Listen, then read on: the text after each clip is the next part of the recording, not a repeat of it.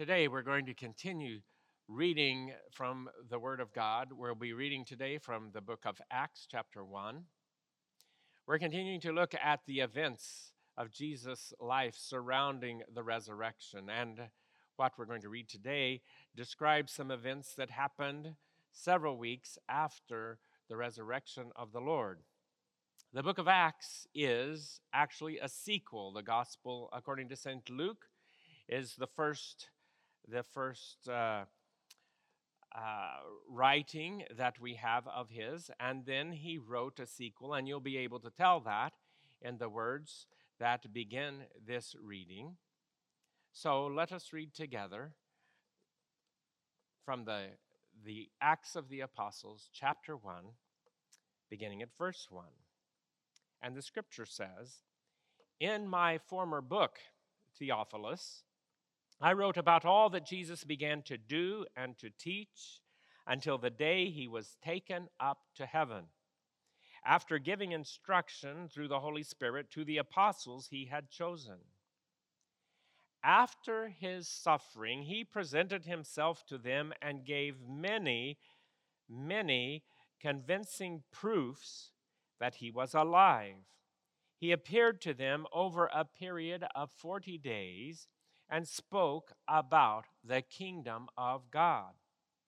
On one occasion, while he was eating with them, he gave them this command Do not leave Jerusalem, but wait for the gift my Father promised, which you have heard me speak about. For John baptized with water, but in a few days you will be baptized with the Holy Spirit. Then they gathered around him and asked him, Lord, are you at this time going to restore the kingdom to Israel? He said to them, It is not for you to know the times or dates the Father has set by his own authority, but you will receive power when the Holy Spirit comes on you and you will be my witnesses in Jerusalem and in all Judea and Samaria and to the ends of the earth. After he said this, he was taken up before their very eyes, and a cloud hid him from their sight. They were looking intently up into the sky as he was going when suddenly two men dressed in white stood beside them. Men of Galilee, they said, why do you stand here looking up into the sky? This same Jesus, who has been taken from you into heaven, will come back in the same way you have seen him go into heaven. Then the apostles returned to Jerusalem from the hill called the Mount of Olives, a Sabbath day's walk from the city. When they arrived, they went upstairs to the room where they were staying. Those present were Peter, John, James, and Andrew, Philip and Thomas, Bartholomew and Matthew, James, son of Alphaeus, and Simon the Zealot, and Judas, son of James. They all joined together constantly in prayer, along with the women and Mary, the mother of Jesus, and with his brothers. So there we have the story of the ascension of Jesus Christ. In this story, more than once, the kingdom of God is mentioned the kingdom of God. As you know, as we have worked through the scripture, the scripture through through the month, the, the month and a little bit more of Lent, and then the scriptures we have read following the celebration of the resurrection of Jesus at Easter, we have seen that the kingdom of heaven, the kingdom of God, is a recurring theme. And Jesus said that the reason that he came was to bring, to usher in the kingdom of God. So it's a recurring theme of his ministry. Ever since he started preaching, he began by saying to the people, Repent, for the kingdom of heaven has come near. And again, the kingdom of God has come near. Repent and believe the good news. So, if we were to start at the beginning of Luke's writing, back in Luke chapter 1, verse 1, we would see that even from the very beginning of the story, when the angel is coming to tell Zacharias that he and his wife Elizabeth are going to have a son who's going to be the forerunner of the king of the kingdom of heaven, the Messiah, the one who announces that he is coming, from that beginning all the way up to this point in at the beginning of the sequel, he has been saying, the kingdom of heaven is arriving. The kingdom of heaven is in your midst. The kingdom of heaven is near. And this story of the ascension, which does sound in some ways a little bit strange to us, it has a very important place, an important role to play in the arrival of the kingdom. And so we're going to look at that today.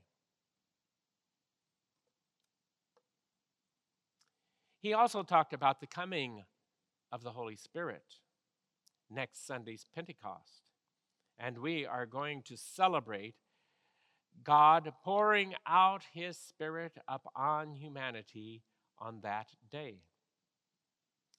John, the forerunner, before Jesus began to preach, spoke of the coming of the kingdom. These are the words from the third chapter of the Gospel according to Luke.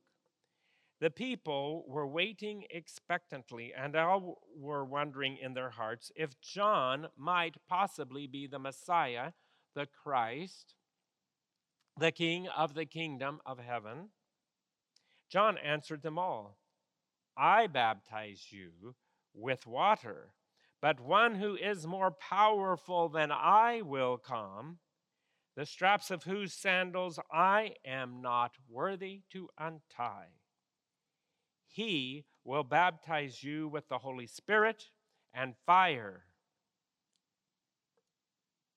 And over and over throughout his story, the story of Jesus that Luke has told, the kingdom and the coming of the Spirit is emphasized because the coming of the Spirit is a very important part of the arrival of the kingdom.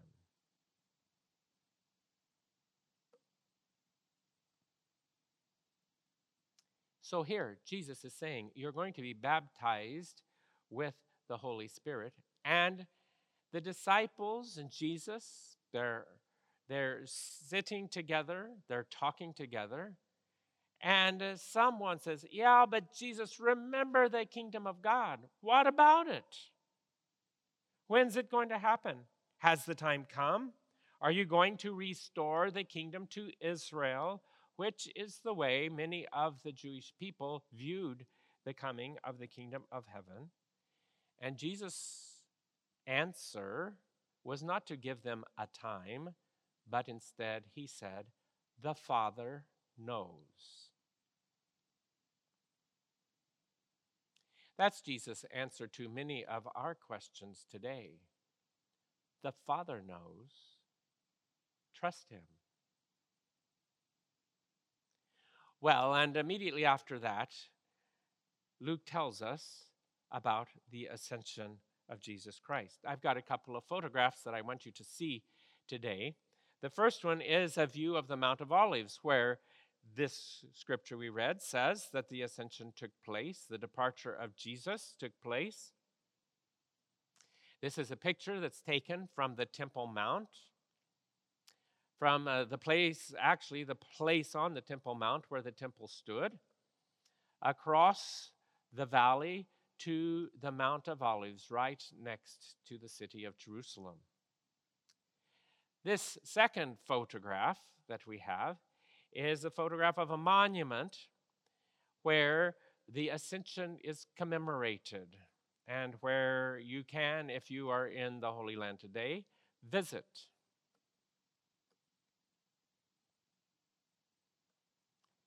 I want you to understand that the ascension story is not just a story about why we don't see Jesus walking around here on earth anymore. If he was walking around in the days after the resurrection, why isn't he here anymore? That's not the point of this story. There is a much more significant point that is connected to the arrival of the kingdom.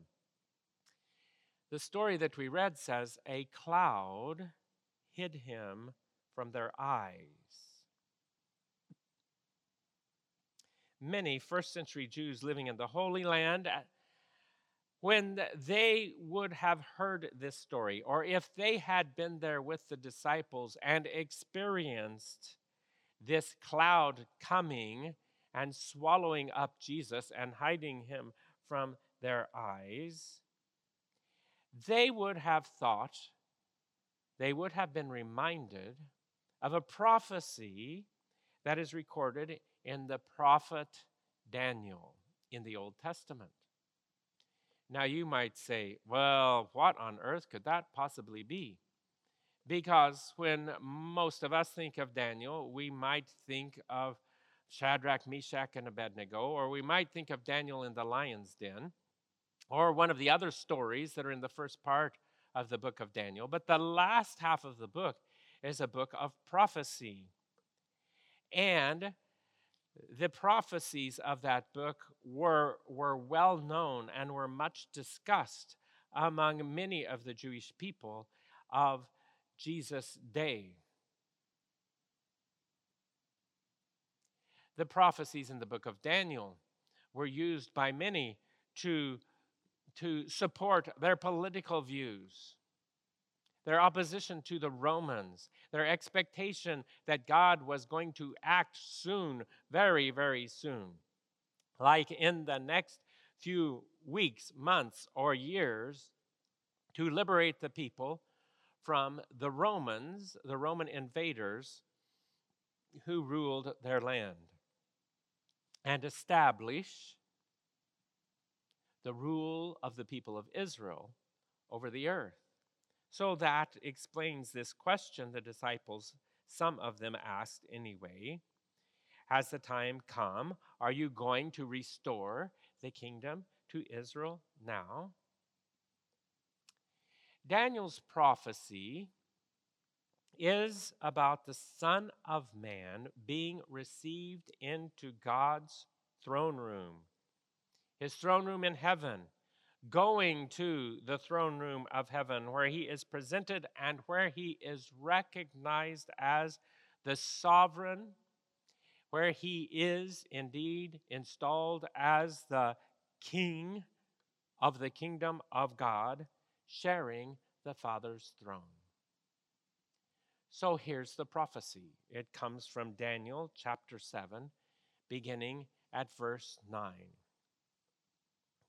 Daniel says, As I looked, thrones were set in place, and the Ancient of Days, that's one of his names for God, and the Ancient of Days took his seat. His clothing was as white as snow, and the hair of his head was white like wool. His throne was flaming with fire, and its wheels were all ablaze. A river of fire was flowing, coming out from before him. Thousands upon thousands attended him. Ten thousand times ten thousand stood before him. The court was seated, and the books were opened. In my vision at night I looked, and there before me was one like a son of man coming with the clouds of heaven. He approached the Ancient of Days and was led into his presence. He was given authority, glory, and sovereign power. All nations and peoples of every language worshiped him. His dominion is an everlasting dominion that will not pass away, and his kingdom is one that will never be destroyed. Daniel said, The Son of Man coming with the clouds of heaven.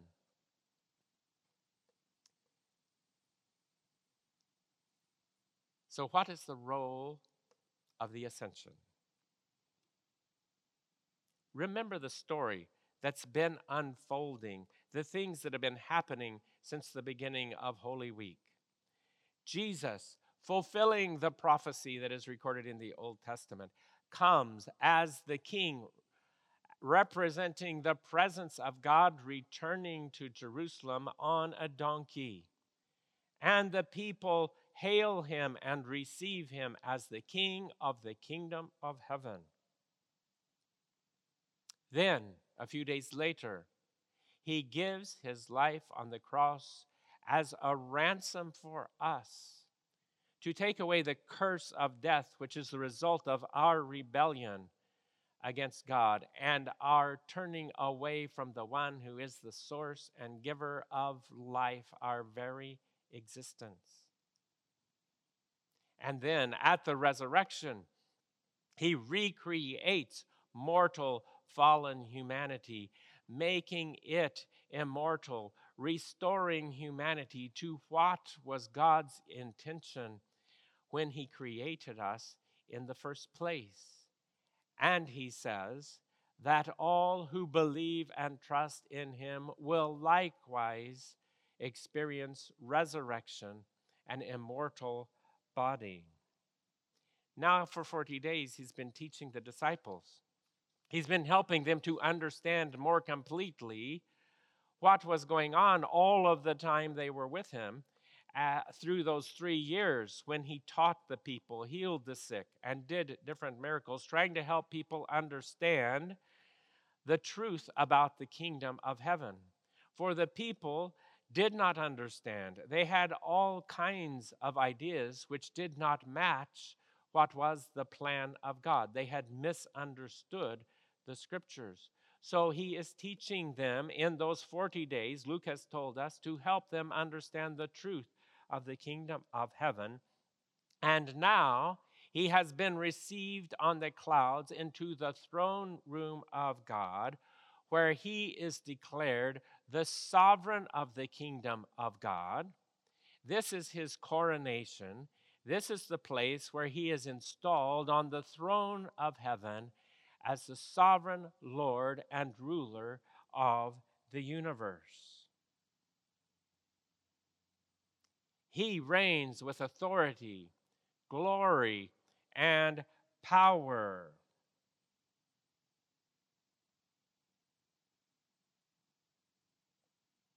And so, followers of Jesus live with confidence, not fear because Jesus is the true sovereign. And Jesus says he has chosen to call us his friends, and he will never leave us or forsake us. He will be with us and provide for us. So, this event of the ascension is actually an event of great celebration and rejoicing and worship. So, what is an appropriate response to this event, this strange event in some ways, but this marvelous event that has occurred? Well, first, as I said, confidence instead of fear. But look at what the followers of Jesus did, their response prayer and worship. What does it mean?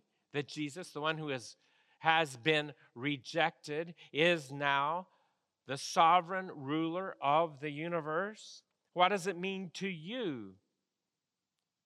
What does it mean for your choices, your actions, your values? Paul said, Every knee will bow and every one will confess that Jesus Christ is Lord. The word Lord means the sovereign ruler, the king, the king of the kingdom of heaven. So prayer, worship, adoration. And the astonishing thing of the whole story is not he is some king high and lifted up, inaccessible, but he has chosen to be with us. And so we have great confidence and joy because he has welcomed us to himself. There is another response that Luke gives. Back in verse 8, he said, You will be my witnesses. Many people that you know don't understand what has happened in the life of Jesus. They don't they might be able to recount some of the events, but they don't understand its significance. And they think of it as just some kind of religious story that it has something to do with spirituality, mysticism, maybe even has something to say about some psychological state. But they don't think it's especially concrete. They know, oh, well, that's the way you look at things. But what this story is telling us is the kingdom of God is not some mystical experience. The kingdom of God is a historical reality. And though it is still possible for people to ignore the king and act as though he is not there, the day is coming when every knee will bow and every tongue will confess Jesus is Lord. And for that we rejoice because he's not just another politician. He's not just another another dictator, despot uh, arising on the scene. He is the one who calls us his friend, who loves us, who helps us, the one who is all powerful. So, why would we fear if the one who is all powerful calls us his friend? Nothing can stand up to him.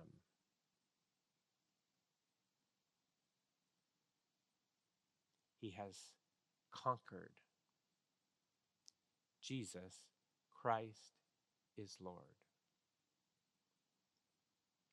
So let us worship. Let us bow before Him, submitting to Him as our sovereign.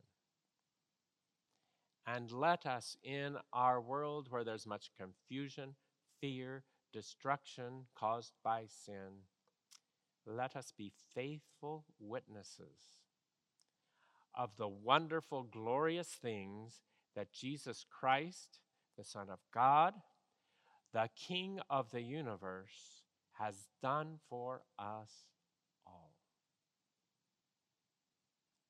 Let us pray. Almighty God, Father, Son, and Holy Spirit, we worship you. And we give thanks to you that you, you, instead of giving us what we deserve as rebels and traitors, you have done everything necessary to reconcile us to you. And you have welcomed us into your kingdom, and you call us your friend. You bring us in close to you.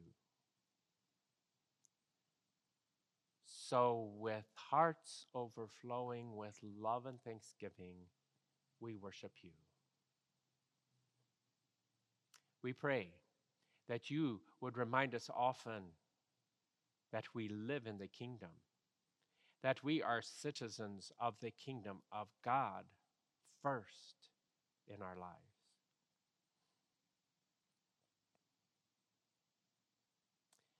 That regardless of what we face, you are with us and you are way more than enough to handle what comes.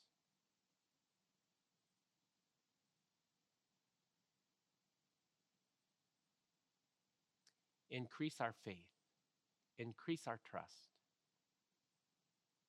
And we ask that you would help us as we as we interact with friends and family, with neighbors who do not know the truth, who have not recognized you as sovereign and Lord. May we be able to be effective, faithful witnesses of your glory and power, sovereign High King of heaven. We ask this for your glory. Amen.